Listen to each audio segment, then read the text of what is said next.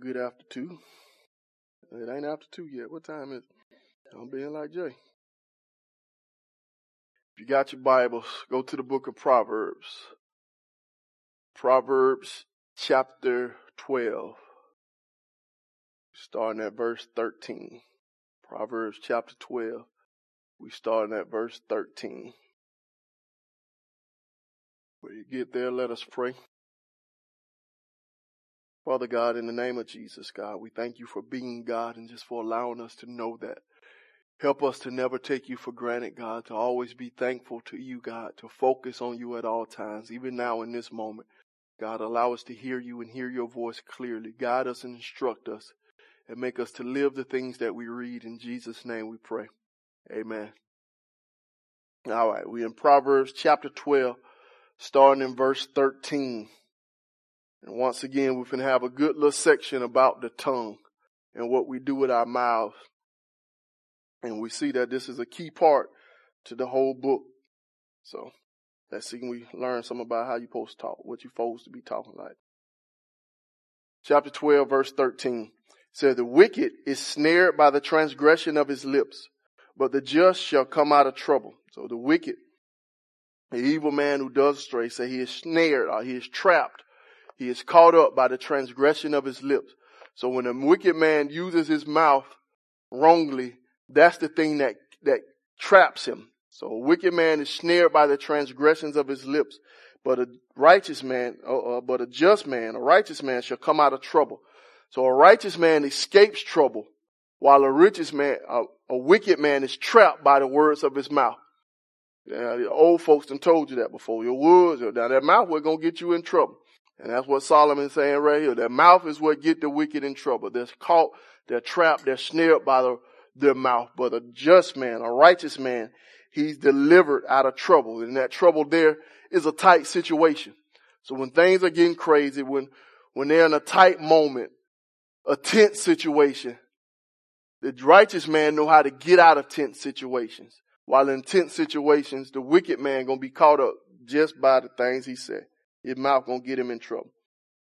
Verse 14, a man shall be satisfied with good by the fruit of his mouth, and the recompense of a man's hand shall be rendered unto him. A man shall be satisfied with good. So it's possible here for you to receive good and to receive that which satisfies you by the fruit of your mouth. So your mouth has the ability to produce things that can satisfy you or bring good into your life just by what you're saying. In the contrast he gives here, it said, but, and the recompense of a man's hand as a continuation is that not just the things that we do we are justified by. The recompense of a man's hand means the reward that you get for the deeds that you do with your hands. So your works are going to be rewarded. And part of your works being rewarded is you receiving good from the fruit of your mouth. So we're going to be judged and there's reward that comes from what we do and our mouth is a big part of that. Jesus picks up on the same theme when he says that by your mouth shall you be justified or by your mouth shall you be condemned. I think that's Matthew chapter 11. Like we shall give an account of every idle word that comes out of our mouths.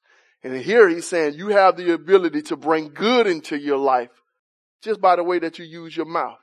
And everything that you do in your body going to be rewarded. There's a reward that shall come from it. Verse 15 said, the way of a fool is right in his own eyes, but he that hearkeneth unto counsel is wise.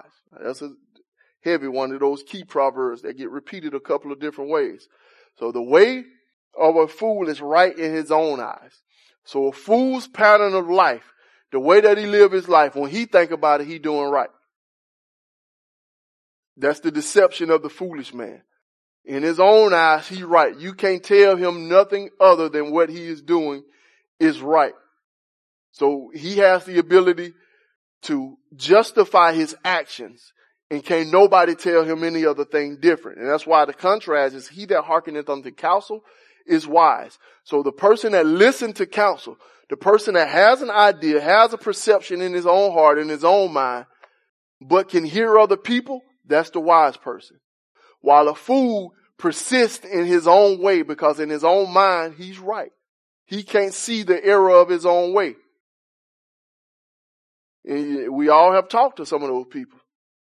And when you try and explain to them and show them they're wrong, they be like, see, what you don't understand is, oh, you didn't think about what they did. See, see, see, yeah, if you, if you would have been there, that's the fool who was right in their own eyes. And they can't conceive of themselves being anything other than right.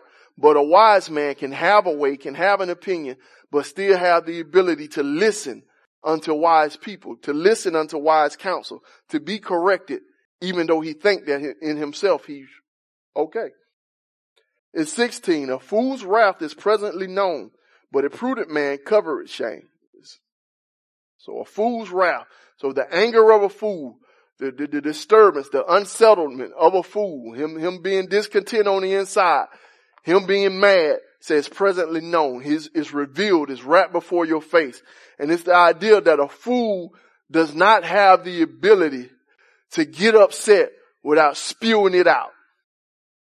Every time a fool get upset, he gonna make you know that he upset. He gonna tell you he upset. He gonna tell you what you did wrong. He gonna spew out hurt. His anger is going to be revealed. That's what a fool is going to do. His wrath is presently known. But it says a prudent man, a man that has discernment, a man that is shrewd in the way that he lives, say he covereth shame. And it's the idea that the man that has discernment, the man that is shrewd about the way that he lives life, the cunning, the crafty man, he has the ability to navigate life and hide shame or, or disrespect or hide contempt and not allow those things to just be spewed. So it's, the, it's, it's an idea of control. A fool cannot control his anger. He lashes out. But a prudent man knows how to navigate and when to pull it back and to cover up sometimes when contempt or when shame or, or, or hurtful or, or crazy things come about. He don't have to respond immediately. He has that ability to, to pull it back. And if we keep this in with the flow of the Proverbs that is clustered with, it can come to the connotation of the idea of the mouth. Of a foolish man has to say something. He has to make it known. He has to respond. While a prudent man know how to pull it back, know how to hold his peace, know how to be disturbed, be to move, be moved on the inside, but don't sin as the Psalms say uh, as Paul quotes. And he goes on and he keeps focusing on his mouth. He said, he that speaketh truth sheweth forth righteousness. But a false witness deceit. So the one that tells the truth, that's the one that's demonstrating righteousness. So when you speak truth, you're showing righteousness. You, you're revealing it. You're demonstrating it. You're putting it on blast. So if you want to show people righteousness, tell the truth. And the contrast is that a false witness, he demonstrates deceit. He shows lying. He shows the deception. So one is demonstrating righteousness and the other one is demonstrating deception. But the thing that determines which one you're doing is how the way that you speak. So a righteous man tells the truth because he's demonstrating righteousness. He reveals. A wicked man speaks lies because he's full of deceit. He reveals deception. So that's what we have to be conscious of our tongue. The way that we use it, the way that we control it, it tells us a lot about ourselves and it has the ability to make an impact on our lives and we're going to be rewarded about the way that we use it. Verse 18 said, there is that that speaketh like the piercings of a sword, but the tongue of the wise is health. So there's someone, there is that. What he means. There's somebody whose speech is like the piercing of a sword. What that means is when they use their tongue, they have the ability to hurt, to inflict pain, to scar, to wound by their words. So there's some people who can use their words to scar, to hurt, to wound, that when they say what they say is hurtful and it impacts you in a negative way. But the contrast of it is that the tongue of the wise is health. The tongue of the wise, the tongue of the wise man have the ability to heal, have the ability to console, have the ability to bring a balm or ease to a situation. So if your tongue, if the way you use your mouth only brings hurt, you're not wise. If you only scar people with your responses, you're not wise. But a wise man has the ability, and if we connect this all the way back to where we start, when you're in a tight situation, when you're in a troublesome situation, you can use your tongue to produce health. You can use your tongue to, to ease a situation. You can reduce your tongue and the way that you do it can hide shame, to hide contempt, so that only peace comes from a situation. But the foolish person, scar, they hurt, they tear down, they abuse people with their mouths. And I can't read this without thinking about the home, the family situation. Parents with children, husbands with wives. Your words should bring health to your home. You shouldn't always inflict pain by your words. And there should be some peace or balm that you show by the way that you speak. If your words only scar, you're a foolish man. Verse 19 said, the lip of truth shall be established forever, but a lying tongue is but for a moment. So those who speak the truth, the words that they speak, their lips, they themselves, gonna be set up for forever. You're gonna always be the truthful person will endure. But the lying tongue is but for a moment. It's coming a time. It's coming to an end. It's a brief thing. That's a repet, another one of them repetitive things that judgment comes to the lying tongue and you're going to be snatched out. 20, deceit is in the heart of them that imagine evil. So the people who conceive of evil thoughts, bad thoughts, malicious thoughts, said deceit is in their heart. So if your mind always plotting up and thinking about evil, malicious things, the way to hurt, the way to get over, deceit is in your heart. Trickery, deception, that's what's inside of you. But the counselors of peace is joy. Those who come alongside of people and bring about and seek peace. So counselors of peace, counselors who come to bring peace. Joy is the thing that's, that, that overflows in them or that overflows from them. And it's the idea of what type of counselor one will you be or what type of counselor will you listen to. There's those who we talk to who their mind are twisted. So when they're giving us advice, deception is the advice that they're giving. And it's something that seems good, but in the end it bites, it stings, it hurts. But those, those who have peace and have reconciliation in mind, and when they give us advice, if we take heed to it, joy is the outcome of it. The easiest place I, I see this most time is in relationships. When you got a relationship and you listen to that person who, who don't have a good relationship and all their relationships end bad and they be the one that want to give you advice, they can only see deception. So when you come to them with something, see, he don't mean you no good. Yeah, that, that's what about them. All them, they all the same. Their mind imagining evil things.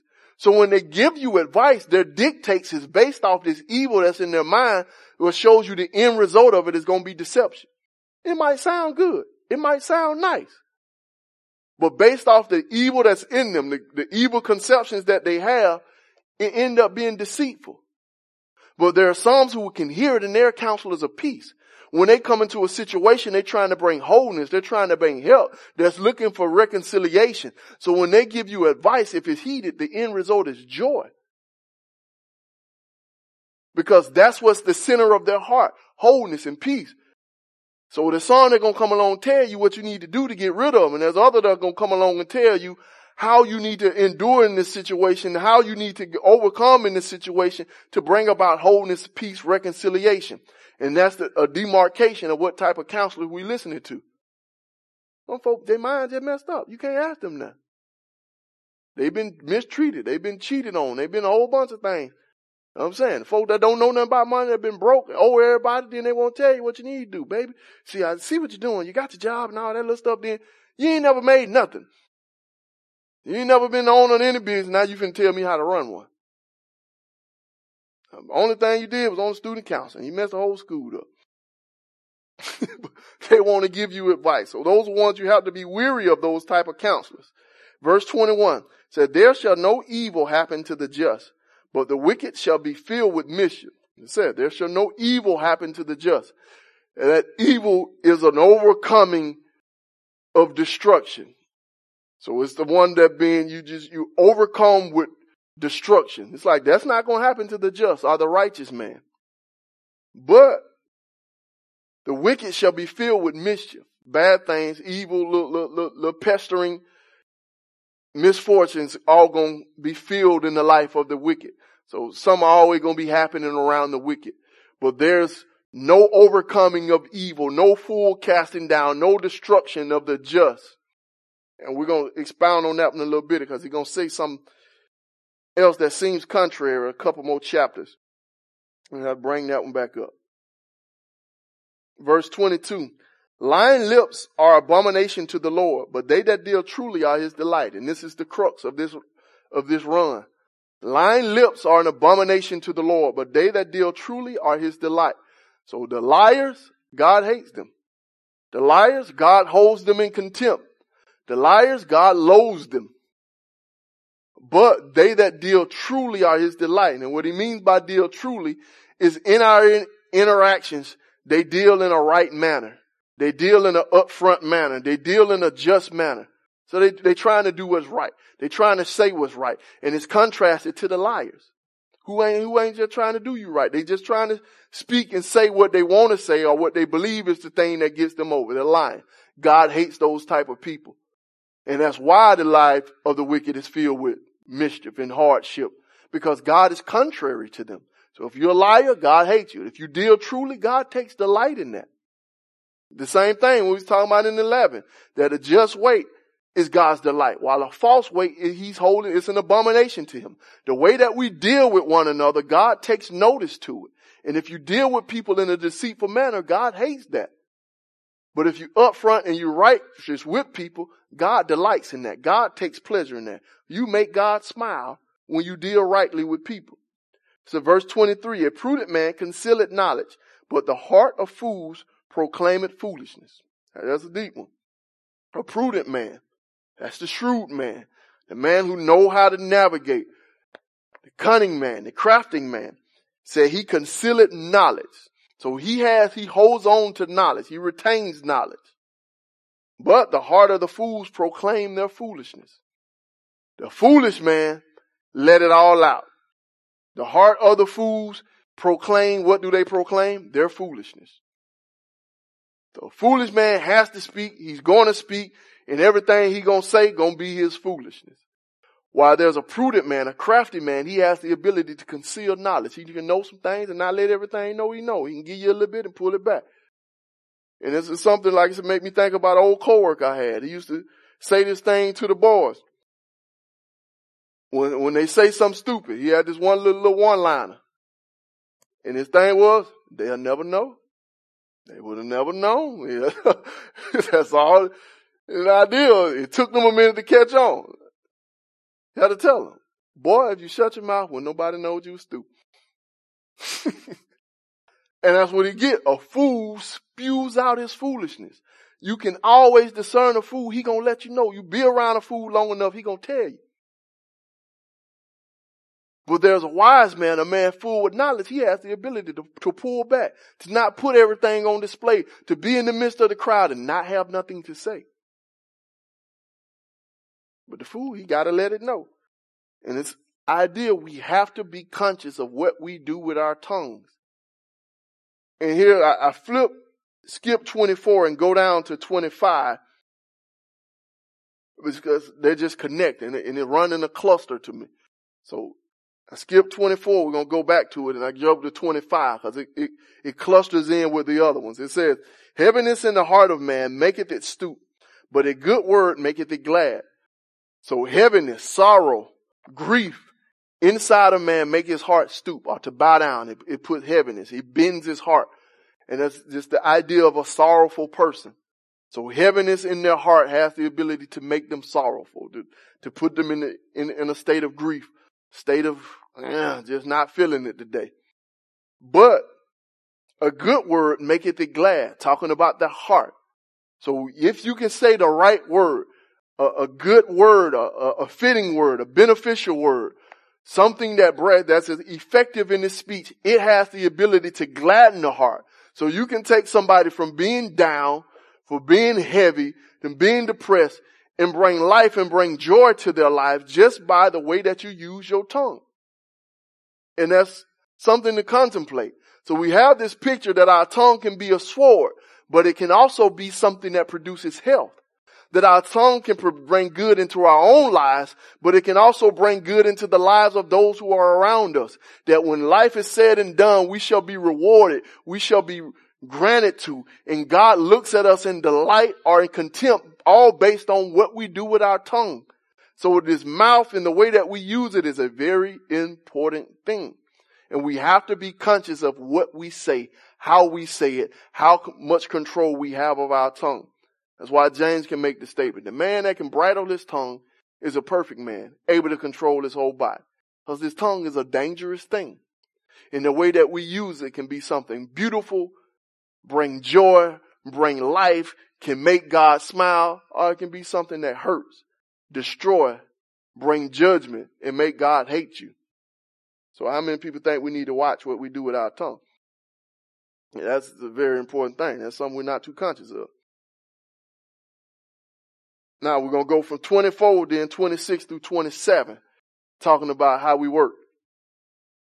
Verse 24 said, the hand of the diligent shall bear rule, but the slothful shall be under tribute. We got the diligent man back again. So the hand, the work of a diligent man, what the diligent man can do, his skills, his ability, he shall bear rule. So he's going to be on top because of the way that he works. So the hand of the diligent shall bear rule. There's a freedom. There's a power to the diligent. That's not for the slothful man because the slothful man shall be under tribute. And it's the idea that the slothful man is always going to be obligated to somebody else. As under tribute is another way of saying he, he owed taxes. So the lazy man, he's always going to be under obligation to somebody else. There's always going to be somebody who controls the life, who controls the movements, controls the motions of a slothful man. So the lazy man puts himself in, in subjection because he won't do what is necessary to find freedom. But the diligent man, he shall bear rule. It's ideal. Always, like we talked about last week, when you think about in high school, the one who bought their business, doing what they're supposed to do, making the sacrifices, focusing on their grind and their work, they usually be the ones that when we get 25, 30, 35, 40, they the bosses. While the cool kids who slopped off, who partied, who just chilled out, played video games, whatever it was they did.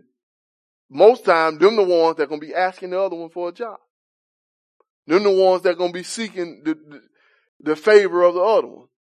And so we have to be willing to do the work that's done. And if you're a hard worker, if you're a diligent worker, you rise.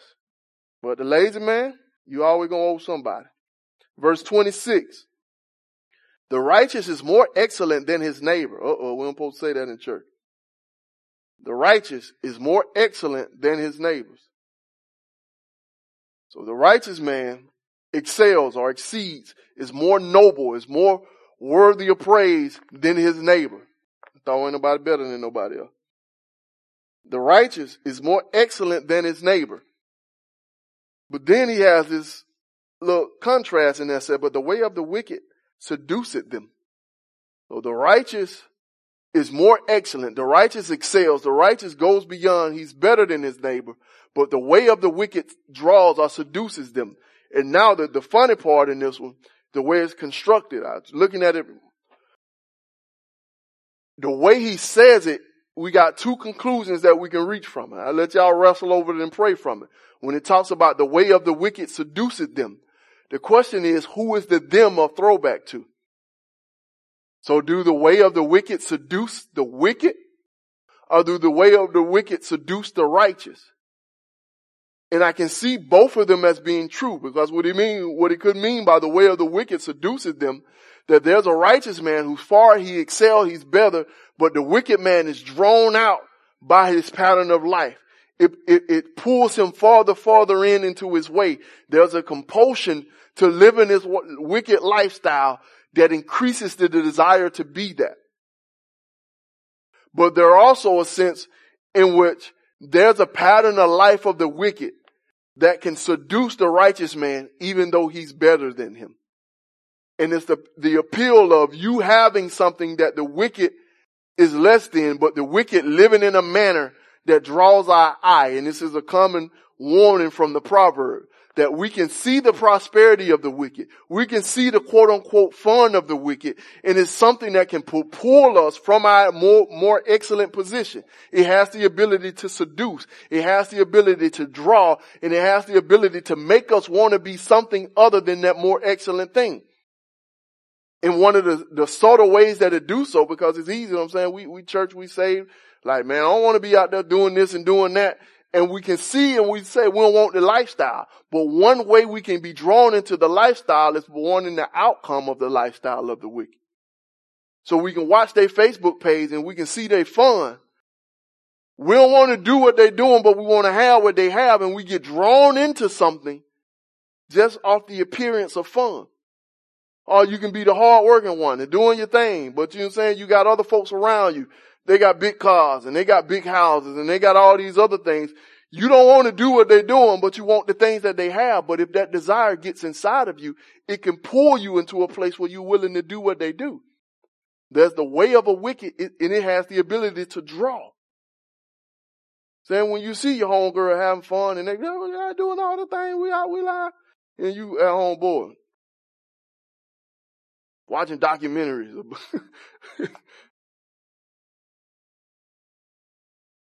and it has the ability to seduce. It has the ability to draw. And if you allow that seducing to take place, you will want the way of the wicked. Because you're seeking the desires of it and you take for granted the more excellent way that you have. Y'all, y'all see what I'm saying now?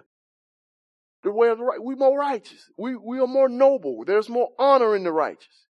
But if we allow our minds to get zoned in, we can be taken by the trappings of the wicked. So don't, don't let the wicked man pull you in with his seducing ways. Verse 27, got a slothful man again. The slothful man roasted not that which he took in honey, but the substance of the diligent man is precious. Now, this is one that on the surface, it don't seem like the slothful man, at least not our concept, conception of the slothful man. Said the slothful man, he went hunting, y'all. When we think of lazy, man, lazy people don't go hunting. That's activity. He got up and he did something. But he said he don't roast that which he took in honey.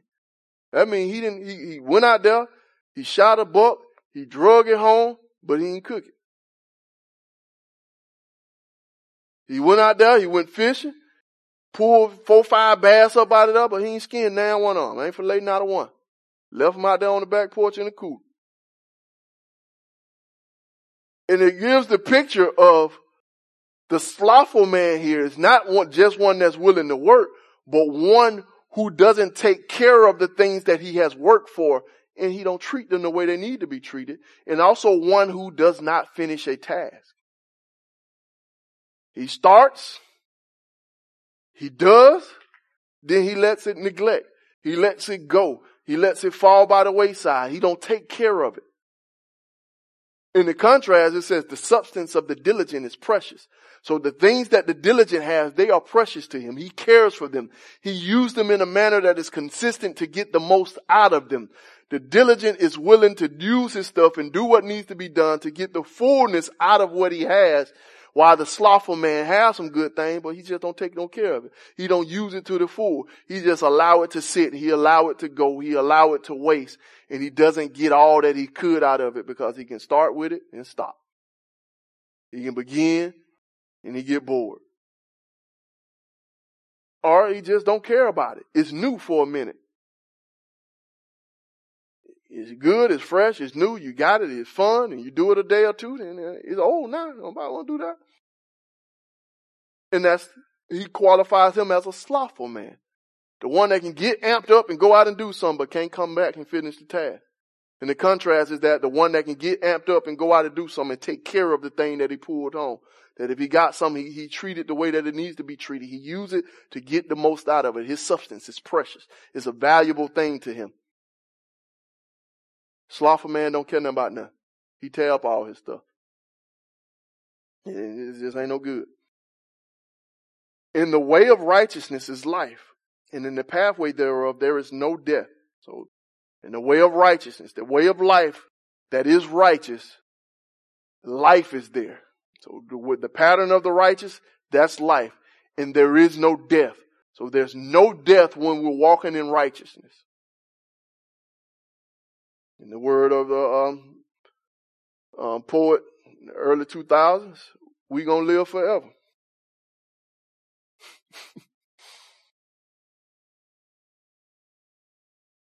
Verse 13, I mean chapter 13 said a wise man heareth his father's instructions. So we got a wise man. He hears his father's instruction. He takes heed to the guidance of his father. But a scorner heareth not rebuke. So those who scorn, those who scoff, those who mock, the prideful will be another position over that. Those who boast themselves over others, they don't hear rebuke. You cannot correct them. They don't listen. They hard headed. And this is going to be the springboard for these next six verses or so. It says, verse two, a man shall eat good by the fruit of his mouth, but the tro- the soul of the transgressor shall eat violence. A man shall eat good by the fruit of his what? His mouth. Once again, what you do with your mouth has an effect on what you do with your life. A man shall eat good. He shall eat that which is pleasant. He shall eat that which is beneficial and it shall come from the fruit of his mouth. So you're going to take in, you're going to receive reward by what you do with your mouth. But the soul of the transgressor. So we got the lips or the mouth of one contrasted with the soul of the transgressor. So your whole life can be summed up with your mouth. The soul of the transgressor, what you're going to get in your soul, in your body, in your nephesh is violence. That's destruction. That's hardship, oppression. That's what's come to the transgressor. And the transgressor is the one who is stubborn, the one who rebels, the one who goes against the commandments. So in, the, in, the, and with this contrasted with the mouth, it gives us a picture of verse one. That there are those who hear, who take heed, and there are those who, at the old folks, they got to talk back. The transgressor, the one who rebels, who, who, who got to say something and that says something in opposition to the instructions given. Those who rebel against the commandment, those are the ones that to eat violence. They're going to eat hardship. Those are the ones that destruction is going to come to them. But our mouth has an effect on our whole life. Then the verse four, the soul of the sluggard desireth and hath nothing. It's one that I heard every time I read. But the soul of the diligent shall be made fast. So the soul of the sluggard. So we got the sluggard here again. In his soul, his life, he desires. That means he got big dreams and expectations.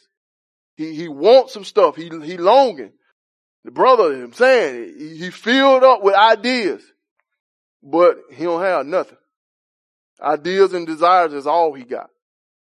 Big dreams, big plans. Some of you got notebooks with, with business plans in them, but ain't got no business. That's the sluggard. So here we get a position of a sluggard as being what we refer to as a daydreamer. One who have desire, have hopes, have wishes, but ain't doing nothing. And it says that person gonna have nothing. So we got a sluggard as an inconsistent man, the procrastinator, the one who starts something and won't finish it. And now we got a sluggard as the daydreamer, the one who has big dreams, big hopes, big expectations. The like I said, the one who's gonna start a car wash, a museum. I'm saying he, he, he gonna do it all. He gonna be downtown giving tours to all the people because he read a book about the history of Alabama. And so he, he gonna take you to some new places and do all that stuff. But he ain't gonna have nothing because he ain't gonna do none of that stuff. And the contrast is the diligent, he shall be made fat. So the diligent is the one, in contrast to the slothful man, he got dreams, but he's willing to act on the things that he hoped for. He's willing to put feet in action behind what he got going on. So he's the active daydreamer. He come up with a plan and he trying to figure out how he gonna pull it off. While the daydreamer just come up with a plan. And that's the contrast of the diligent versus the slothful. One can got good dreams, big dreams, fancy dreams, but ain't gonna do nothing. The other one got all them same dreams, but he gonna increase. He gonna be better off. He gonna get rich. It said he gonna be fat. It sounds just like what it said. He gonna get big. Bro gonna blow up. Why? Cause he gonna work and do those plans. While the other ones just gonna be dreaming about it. Verse 5 says, a righteous man hated lying. That's a deep one. A righteous man hated lying. Do you think that means a righteous man hate doing lying or hate being lied to? Huh? What'd you say? Think he hate both of them. Doing lying and being lied to? So he ain't like them people that, man, I can't stand when folks lie to me, but then they be lying like, what? so the righteous man hated lying. So the righteous and lying, they don't mix. He hates it. He loathes it. It's something that he get upset at, lying. Which would be, if you really hate it, you won't do it.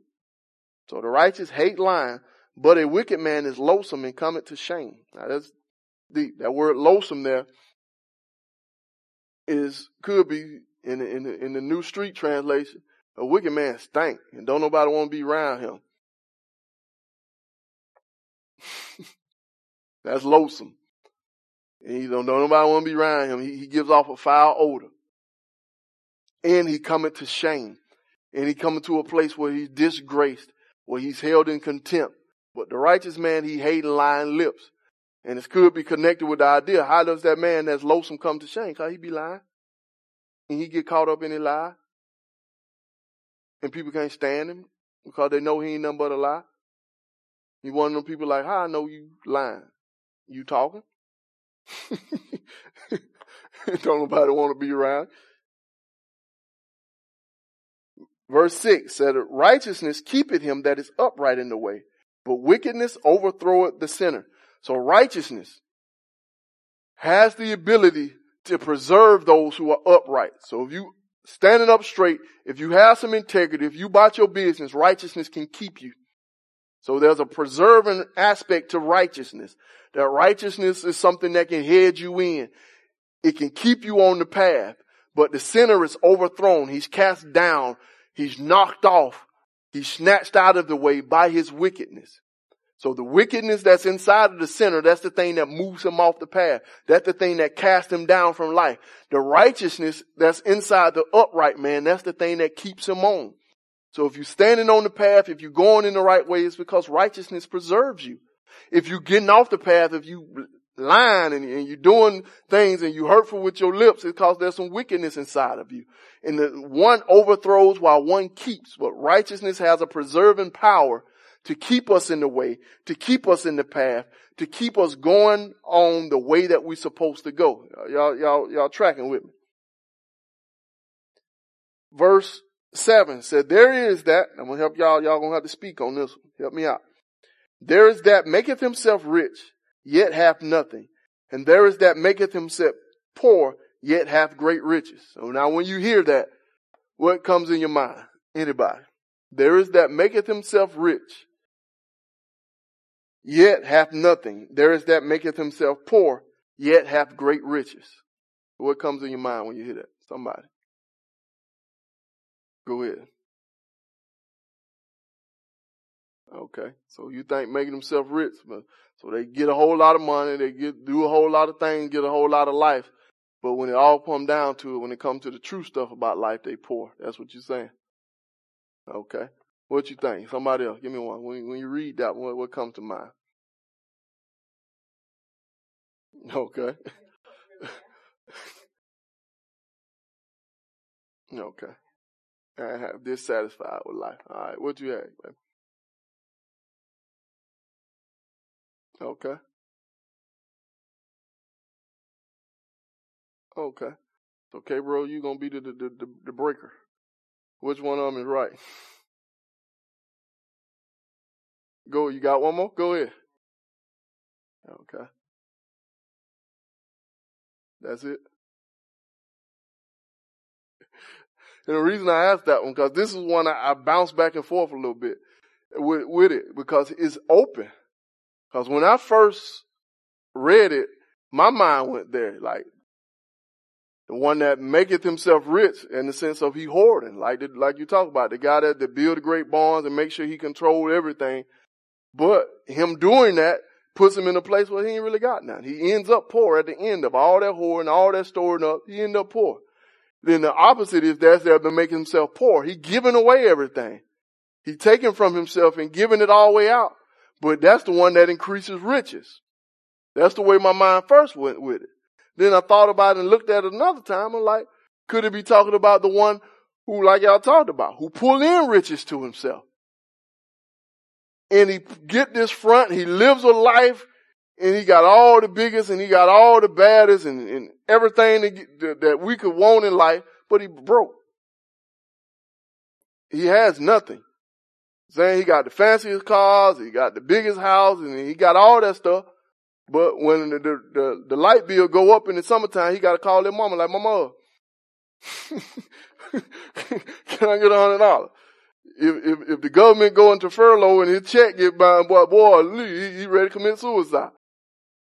Because he got all this stuff, but he ain't got nothing. He's still living from, from check to check, month to month.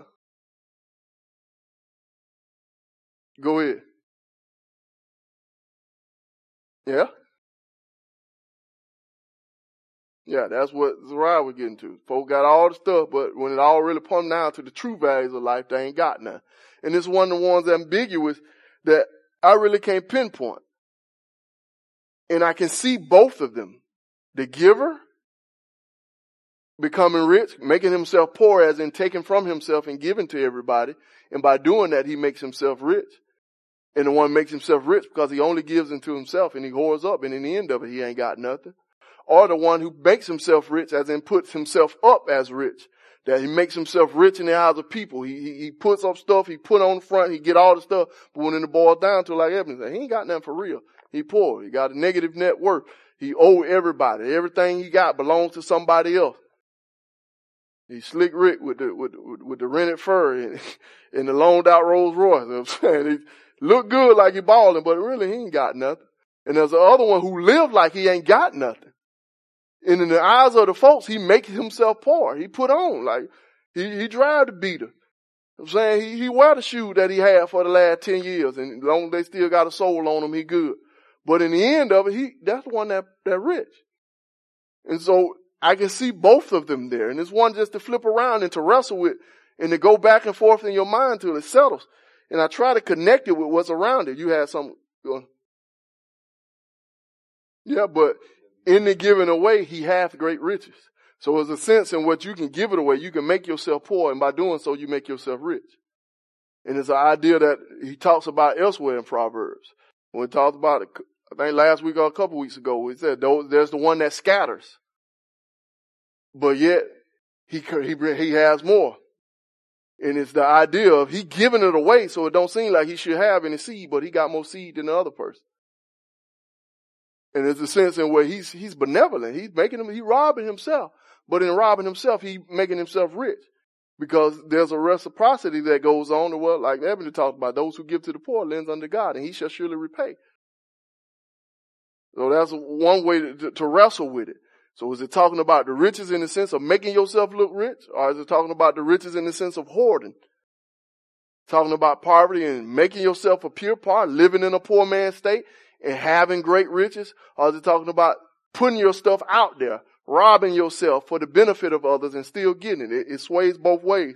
But if we try to connect it with this one, it, it don't help a whole lot. But it can sway your mind probably. And verse 8 said, the ransom of a man's life are his riches, but the poor hear it not rebuke. So the, the ransom of a man's life are his riches, but the poor hear it not rebuke. And this is one that I had to read and, pray over a couple times. That a ransom of a man's life, a ransom is that's what you give in exchange for. So it's the ability for you to, to trade your life for something. And here it says the ransom of a man's life are his riches. And I can't help but read it in the context of those who are being harassed, those who are being robbed, somebody who's being kidnapped, taken advantage of, somebody threatening to kill you, and you can give up your what you have, your riches in exchange for your life. So when the man pull up on you and he pull the gun out, you say, here, sir, have it all. And you, you escape your life through that. When, when, when the vandals come in through the town and they tearing all everything up, and you say, hey, hey, hey, hey, hey, y'all can have everything in man. Y'all, you good. What, what you need? You need some water? Like, we got it. Everything you got. And it's this sense of that riches can, has the ability to put you in a predicament where it can risk your life. Because the contrast is, but the poor heareth not rebuke. So there's a, the poor that ain't nobody coming after him. There's the poor man that ain't nobody trying to take anything from him. There's a poor man that ain't nobody trying to, to, to get from him. But riches, although it seems to, it seems there's blessing to it and there's benefit to it. Later he's going to talk about the, the poverty of the poor and the hardship of being poor. There's a blessing, there's a curse to it and where you become more of a target when you have more. Folks come after you. Like I said, the, the, the joker who ain't got nothing, who, um, just barely making it, he ain't got to worry about nobody. Like I said earlier, the dude riding around in the Datsun ain't got to worry about nobody jumping in at the gas station when he get out to go get gas. Saying we got the beetle, he got to put the code in to open the door up. Like I said, he got the tape all around there to, to keep the windows and all that. He can go get gas, shop in the store, leave his door open, leave his car open, and all that good stuff. Ain't nobody gonna pull off in their car. But the man with the Bentley Benz or Beamer, he can't do that. Somebody gonna try to take what he got. Verse 9 said, the light of the righteous rejoiceth, but the lamp of the wicked shall be put out. The light of the righteous, that's the illumination, the, the, the, the, the true life that's inside of the righteous. That light, what is that? The light of the righteous rejoices. So the illumination of the righteous, the, the light that dwells within the righteous, it produces joy. It enlightens. It, it lifts up. It, it, creates an atmosphere of and rejoicing. That's the light that's inside of the righteous. That light is the illumination of the, the, the true life that dwells inside of them. The light of the soul. That produces joy. It produces rejoicing inside of them. But the contrast is the lamp of the wicked, it shall be put out. So there's a lamp, a light inside the wicked and it's going to be snuffed. It ain't going to last. But the light of the righteous is going to produce joy and it keeps on rejoicing. And, and, there's a continuous joy that flows from the inside of the righteous man while there's a snuffing that happens to the lamp of the wicked. And I can't think about it just visually getting the concept of when you see the old movies when they had the candles and the man lick his fingers and put the, put the flame out. That's, That what God gonna do to the lamp of the wicked. Over with. On to the next one. Verse 10 said, only by pride cometh contention. I'm gonna read that one again. Only by pride cometh contention. I'm gonna read that one again. Only by pride cometh contention. So if there's tension, if there's fighting, if there's a struggle, if there's all that stuff, couldn't think of no other words. Got to increase my vocabulary. If there's any of that, he's saying pride is there. It's like only by pride coming contention. People only get into fights. People only get into disagreements by pride. When when Joker ready to get down, some pride somewhere in there. When you walk in the house and, and you got doors slamming and all this other foolishness and you better sleep on the couch and you better go to your mama house, pride is there. Only by pride cometh contention. When the sister is ready to snatch the other sister throw out and want to drag them across, there's some pride in there. When the brother want to take the sister dolls and throw them, swing them across the room and out of his room and all that, pride is there. So only by pride comes contention. So if there's contention going on, somebody is being prideful. That's why the great apostle of this house makes the statement, and I, I agree with it.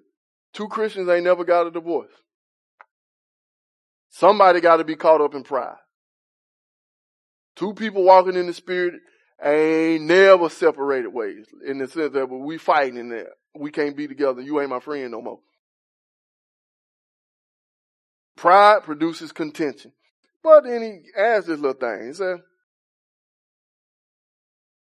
the, um, but with the well advised, there is wisdom. So when those who have been really been schooled in the way of life, with the well advised, those who have been taught well about life, wisdom is there.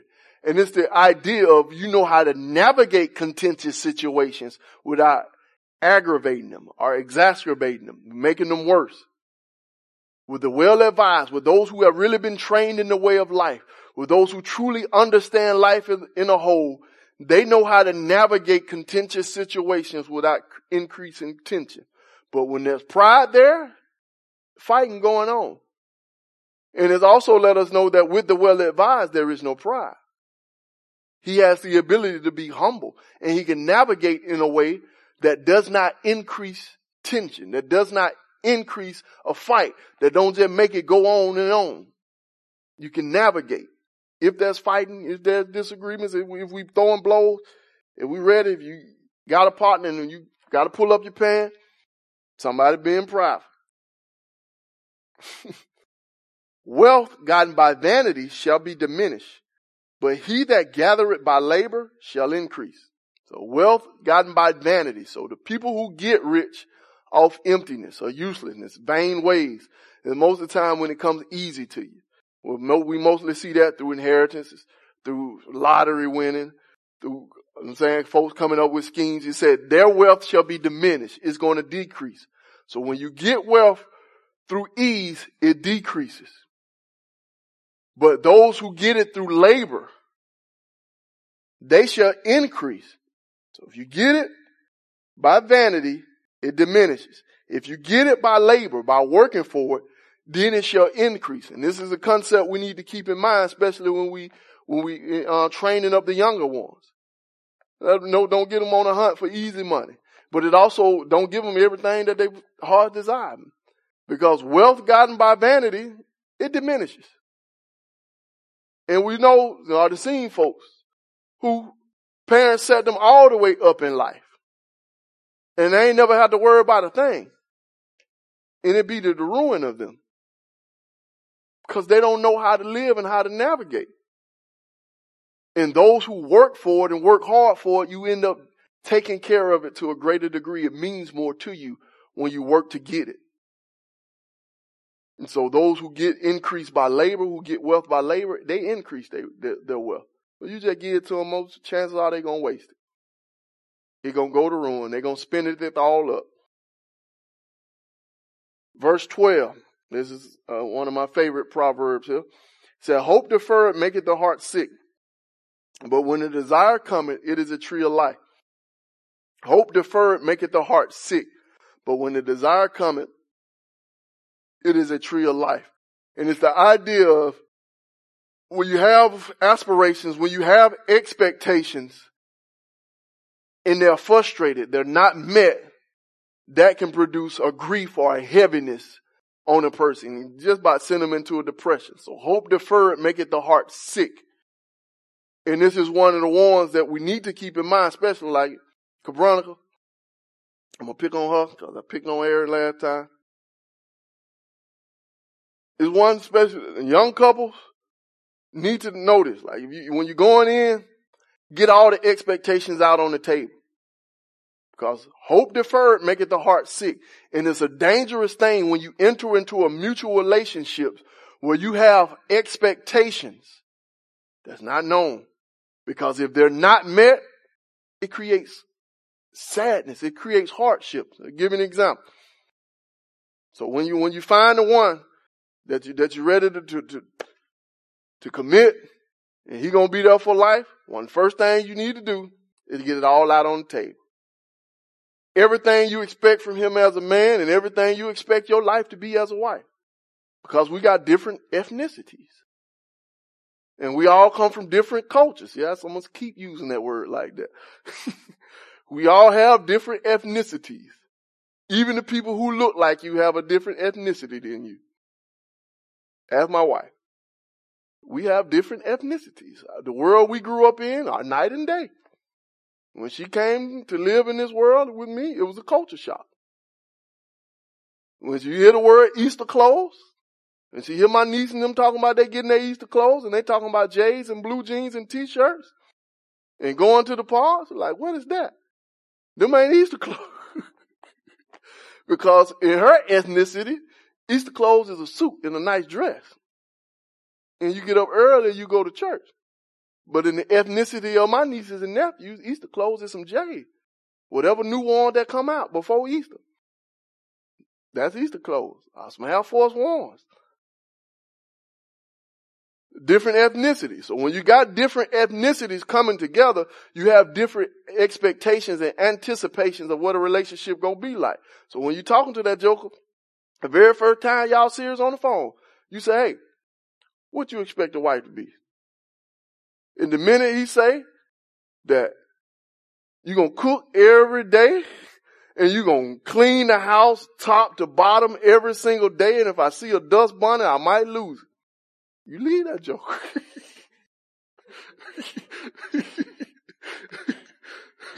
when I come home, you're going to have a plate in my lap and you're going to rub my feet. if that is the expectation, now, if you down with that, that's fine. But if you ain't down with it, you better leave. Because hope deferred make it the heart sick. Now, the moment he had them expectations, he realized that you come home and you throw your clothes on the floor until it's time for you to wash. That can make a brother sick.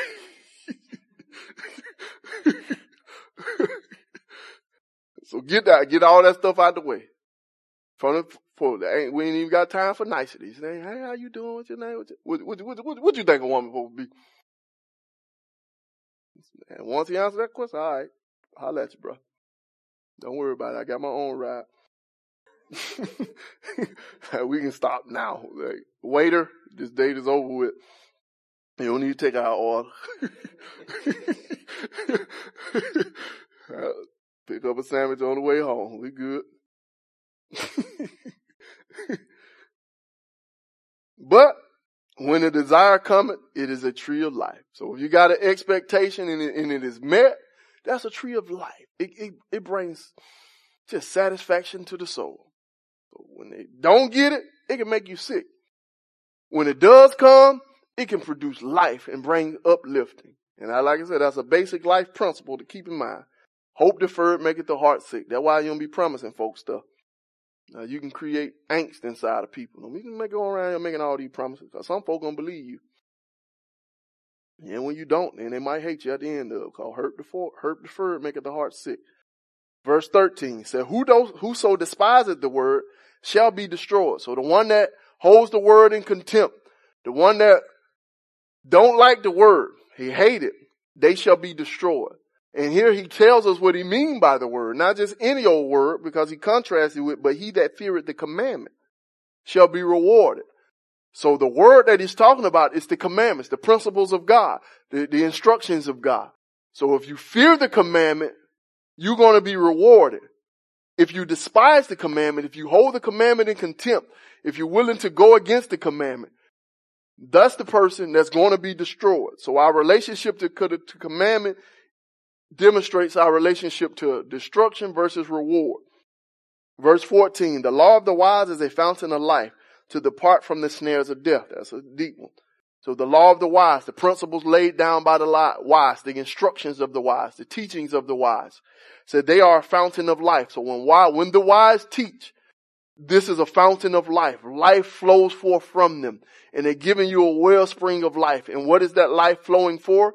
To depart from the snares of death. So the wise have the ability to teach and pour out life that can cause you to escape death. So we need to hear the instructions of the wise. Verse 15, good understanding giveth favor, but the way of the transgressor is hard.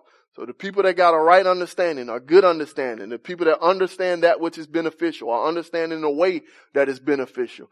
Good understanding giveth favor. That word favor that we will translate it today as grace. It's that, that willingness for somebody to help, that willingness for somebody to bend down and do good and to work on your behalf. So when you got good understanding, favor flows from that. But the way of the transgressor, the way who go, of those who go against the law, the ways of those who do wrong, the ways of those who rebel, it is hard. It means there's some resistance to them.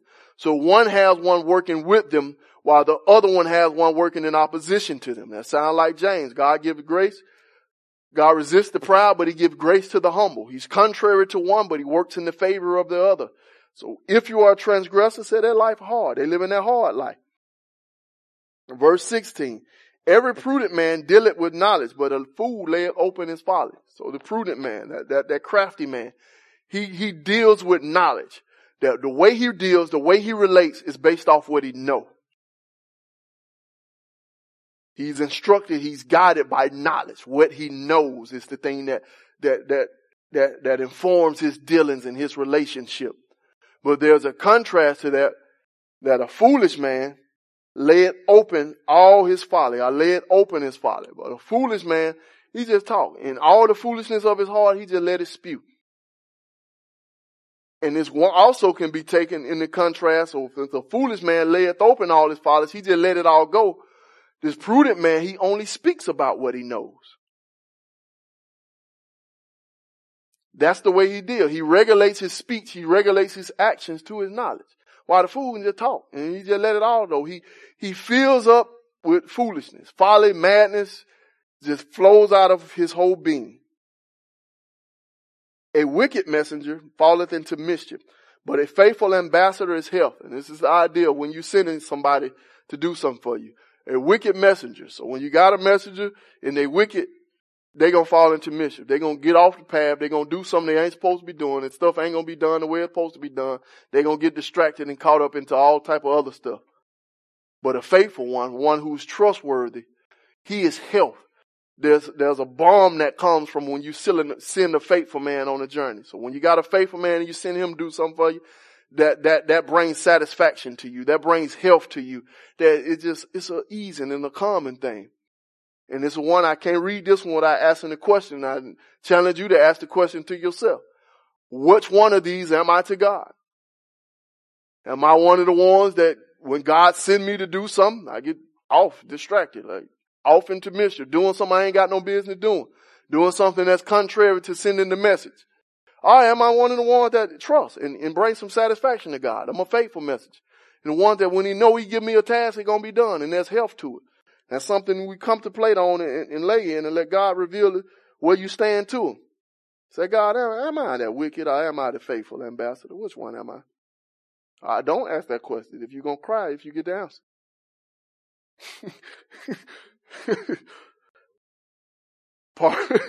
Poverty and shame shall be to him that refuseth instruction, but he that regardeth reproof shall be honored. So the poverty, that's destruction or hardship or oppression and shame, that's disgrace shall be to the one that refuseth instruction. So if can't nobody tell you anything, that's the end result. Poverty and shame.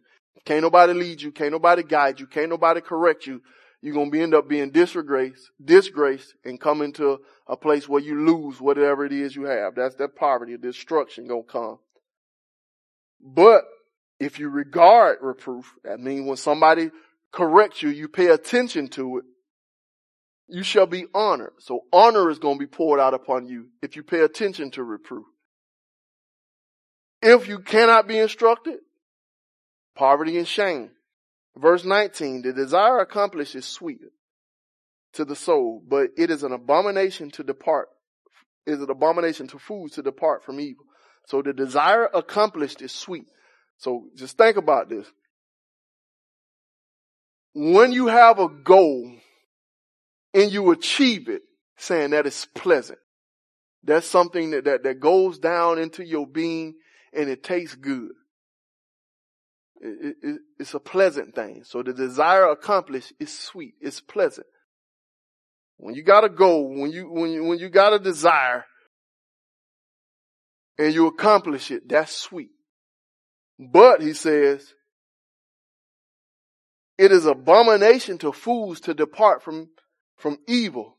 And the idea here is the contrast is knowing that reaching a goal brings sweetness and is delightful things.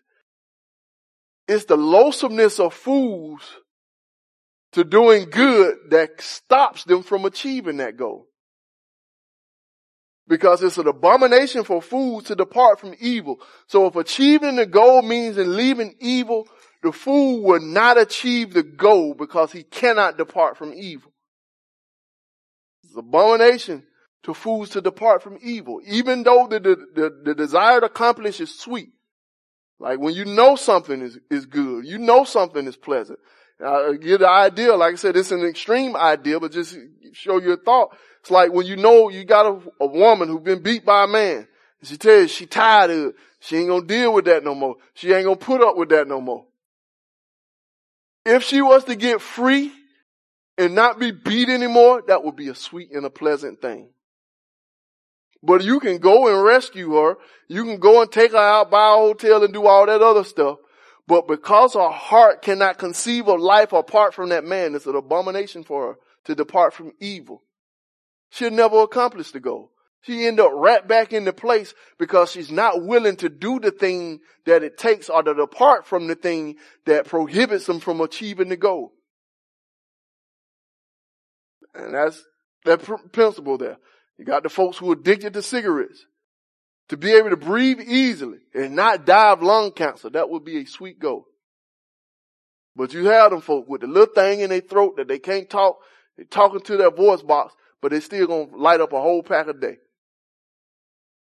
Because it's an abomination to them to put down them cigarettes. They can't conceive of life apart from it. It's like, what? You want me to do who? And even though they have this desire to be cancer free, they have this desire to not be controlled by this thing, to keep their money in their pocket, they ain't gonna reach it. Because they can't leave the cigarettes alone. Uh, you understand? Now you take that principle and apply it to your own life and see what it apply. Well, you got some abomination that keep you from achieving the thing that's sweet. Hopefully we ain't got none. Verse 20, he that walketh with wise men shall be wise, but a companion of fools shall be destroyed. So the person that walketh with wise men shall be wise. And here the picture is those who make friendships with wise men. And it's not just the idea of being around wise people. Like if y'all walking downtown and you walking through the medium and, and and fools are around you like, uh oh, you better get out the medium and wait till the next light. Is the idea of those who you consider to be friends, those who are closest to you, those who are your companions, your compadres, the ones when it is a time of trouble, the ones when you need advice, them, that's who you call. If your best friend is a fool, you a fool. That's basically what he's saying. If you make companions, if you walk with wise men, that means you're in agreement with them. Y'all are friends. Y'all are companions. You shall be wise. But if your best friend is a foolish man, you're going to be destroyed. And that's why the fools are dangerous. Verse 21, evil pursueth sinners, but to the righteous good shall be re- repaid. So evil, hardship, calamity, destruction, that's what chases after sinners. So evil just go around. It follows them. You know I'm saying? The sinners got a, a, a, a, a evil seeking meter missile behind them. And whatsoever way they turn it, it goes that same way. But the righteous shall good be repaid. But to the righteous person, good, or that which is pleasant, that which is beneficial, that which is the way it's supposed to be, that's what's going to be repaid to the righteous. So the righteous get good. That which is the way it's supposed to be. That which functions properly. That which is beneficial. That's what the righteous get.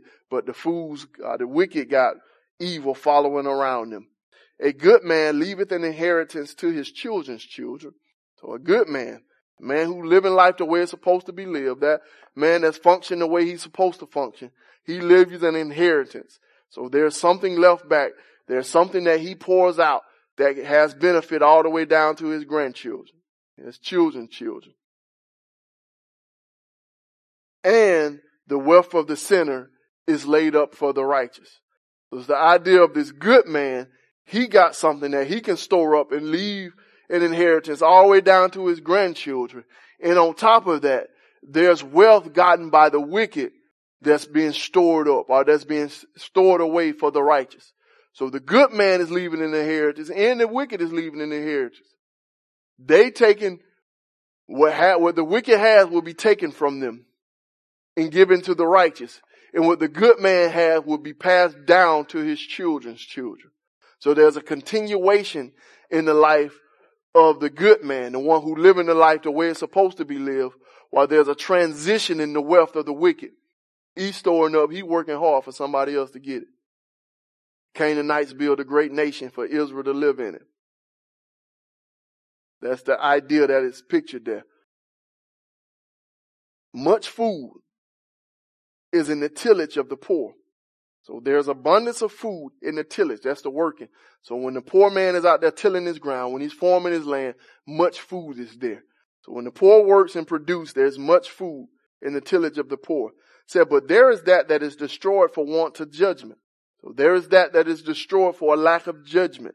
And this is another one that can cut two ways and one of y'all can sit on it. So it's the idea of a poor man has the ability to work and to produce and there's much food in that. But he can be brought to nothing because of lack of discernment or lack of judgment, his inability to discern between good and wrong. So he can destroy it for want of judgment.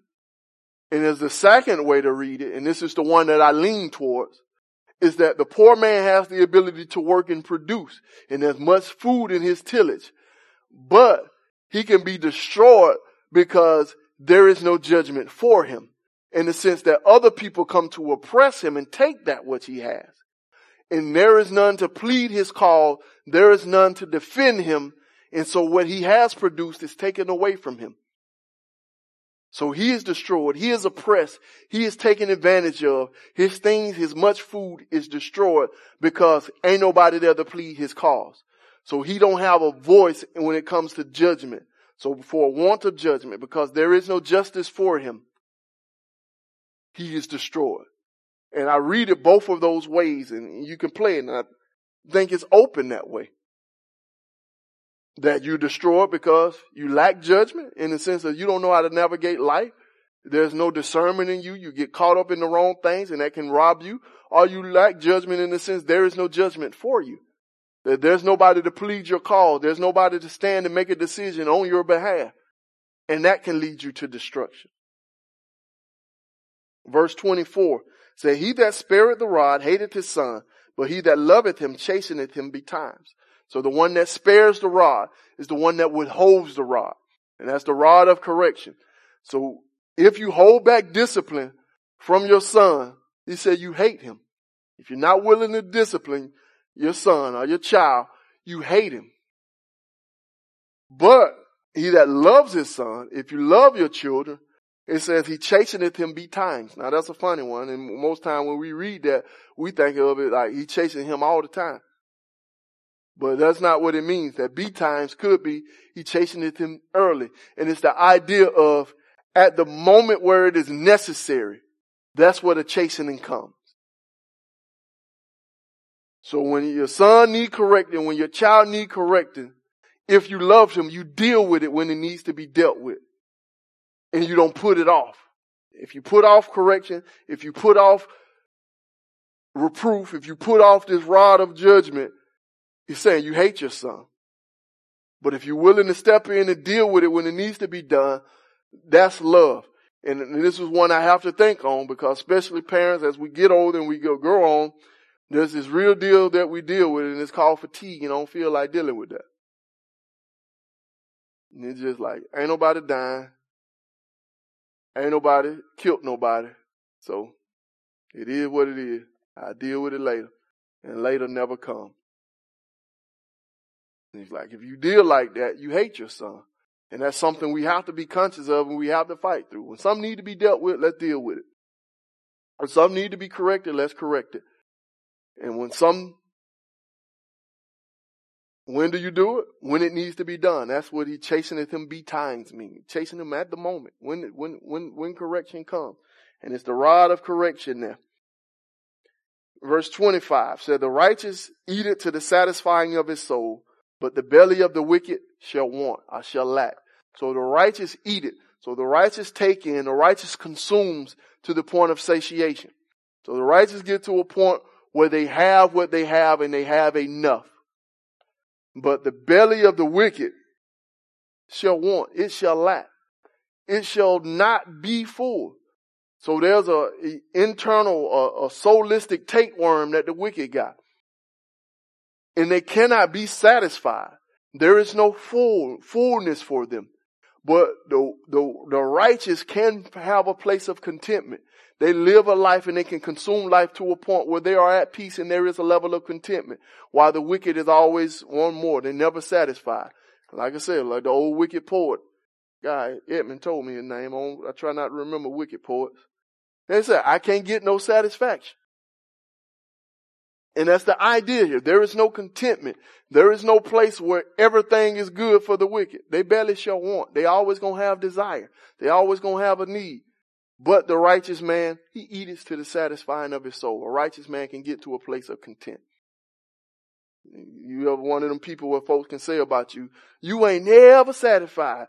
And ain't nothing ain't ever good enough for you. You might be a wicked person.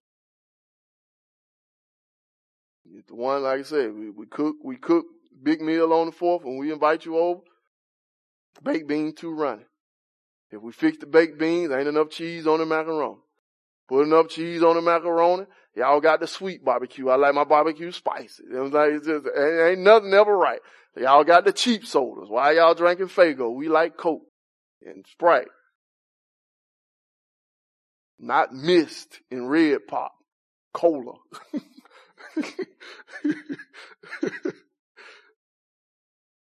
we can't afford that cola now. The price of grocery going up, y'all. Anybody got any questions?